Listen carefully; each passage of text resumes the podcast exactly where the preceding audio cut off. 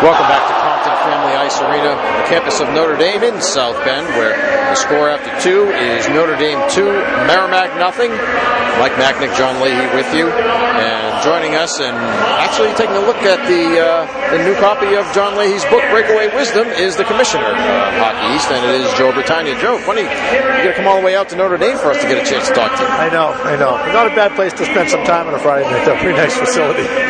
Drop the puck out there for the ceremonial drop of the puck, first face-off, and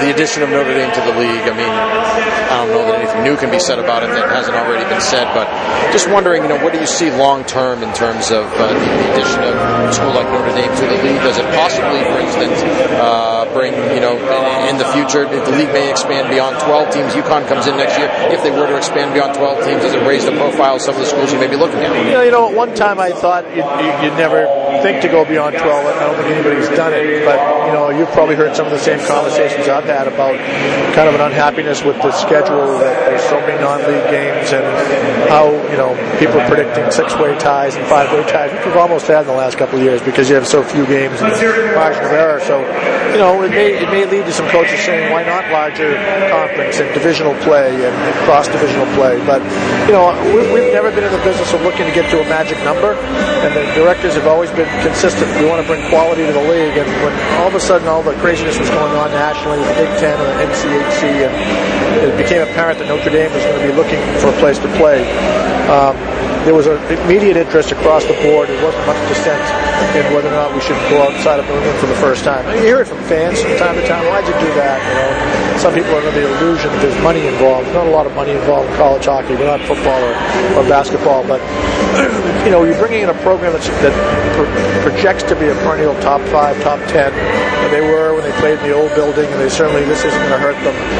It's going to be interesting to see if they start recruiting out of New England with all the visits they're going to have to New England and all the television they're going to have, both from our TV packages and their own NBC Friday night package. So, you've got a quality academic institution, you've got a quality hockey program, you've got greater marketing opportunities with television, you're probably going to sell a few extra seats at some of our bigger buildings that always have a few seats left. When Notre Dame comes into town, those seats will probably be hard to find. I know Lowell's got them coming in, I think, next with a Friday nights and a Saturday 4 o'clock type of thing.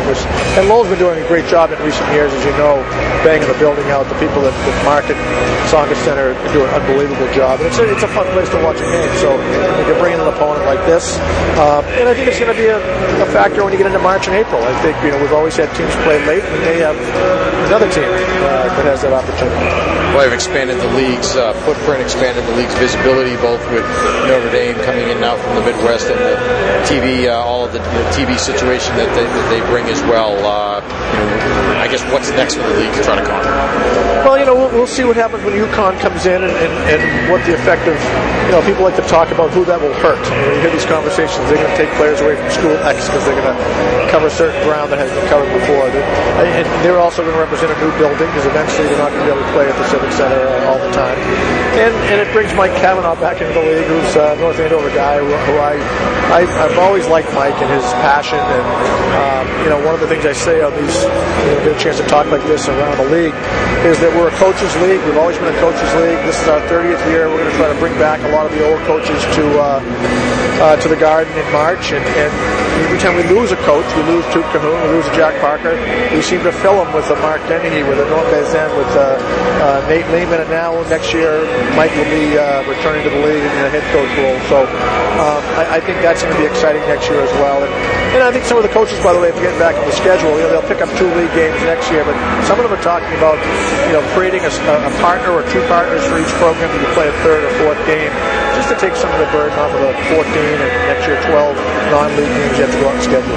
So those would be non-league games? No, they might be league games. There's some talk about pairing up each school with another school that you would play a 3rd or 4th game.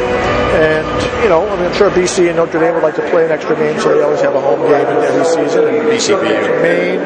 BCBU, because of the BPOD, they always have that chance to have that game. So they probably wouldn't pair up the Boston schools because they have that opportunity. Maybe Merrimack Lowell, maybe UMass in Vermont, who knows? So UMass in Connecticut might be good. And so we have a committee of a couple of coaches that are looking to do that. Another interesting thing, the first round of the playoffs, I thought it was almost a sure thing that we would see best of three. Instead, we get single elimination in the first round. That was the athletic directors. The coaches voted unanimously for best of three. They were very upset, actually. Some of them quite vocal. I think the director, one of the athletic directors said, when you say you've got to protect the best teams, we're talking about teams 6 through 11 this year, and they didn't feel compelled to protect the team that finished 6 and 7. And one of them said, you know, I consider this a play-in game. 6, 11, 7, 10, 8, 9. They're having a play-in game to get to the quarterfinals. You know, maybe a year from now, when it's the bottom 8 teams, and you know, you get 4 that are buys, now you get fifth-place team having to play that one game.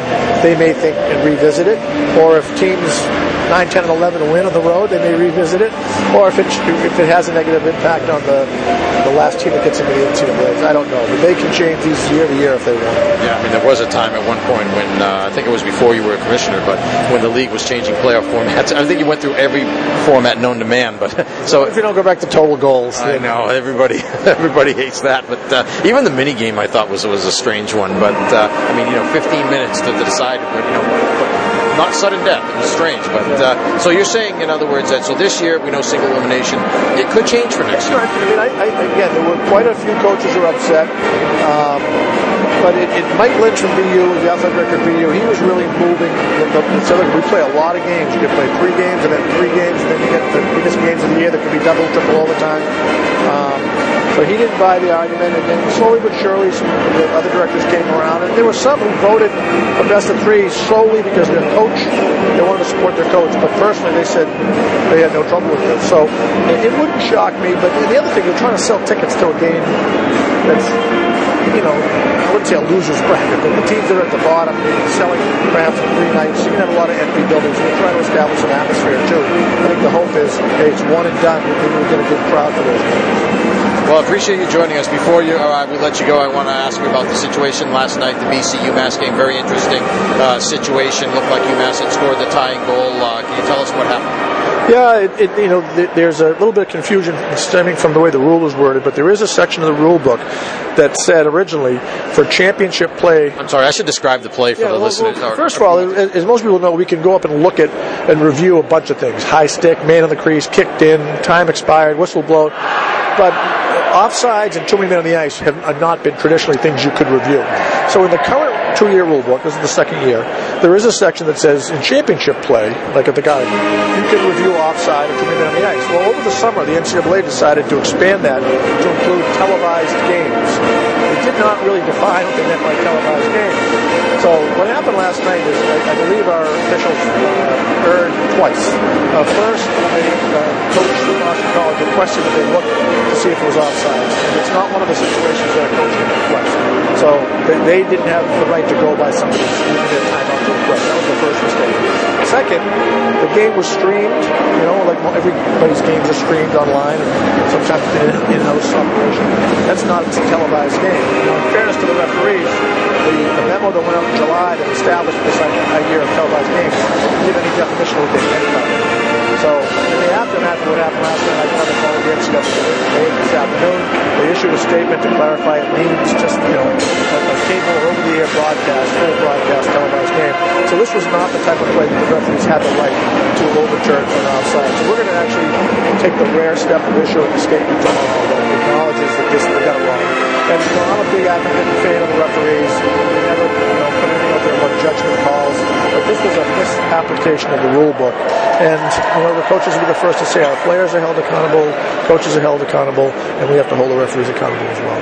All right, Joe. Thanks for explaining that. We appreciate that, and we'll look for the statement tomorrow. Good to see you out here. Have a safe trip home. Are you here tomorrow as well? No, I'm going to be up at UNH Northeast and get out of here, get out of Dodge early, and hope you guys have safe travels, and hope Merrimack can get back into this one. All right, thanks, Joe. We'll talk to you again soon. Thank you. All right, that's Joe Bertagna, the commissioner of Hockey East. Again, our score after 2, Notre Dame 2, Merrimack 0. John and I are back after this. You're listening to live coverage of Merrimack hockey.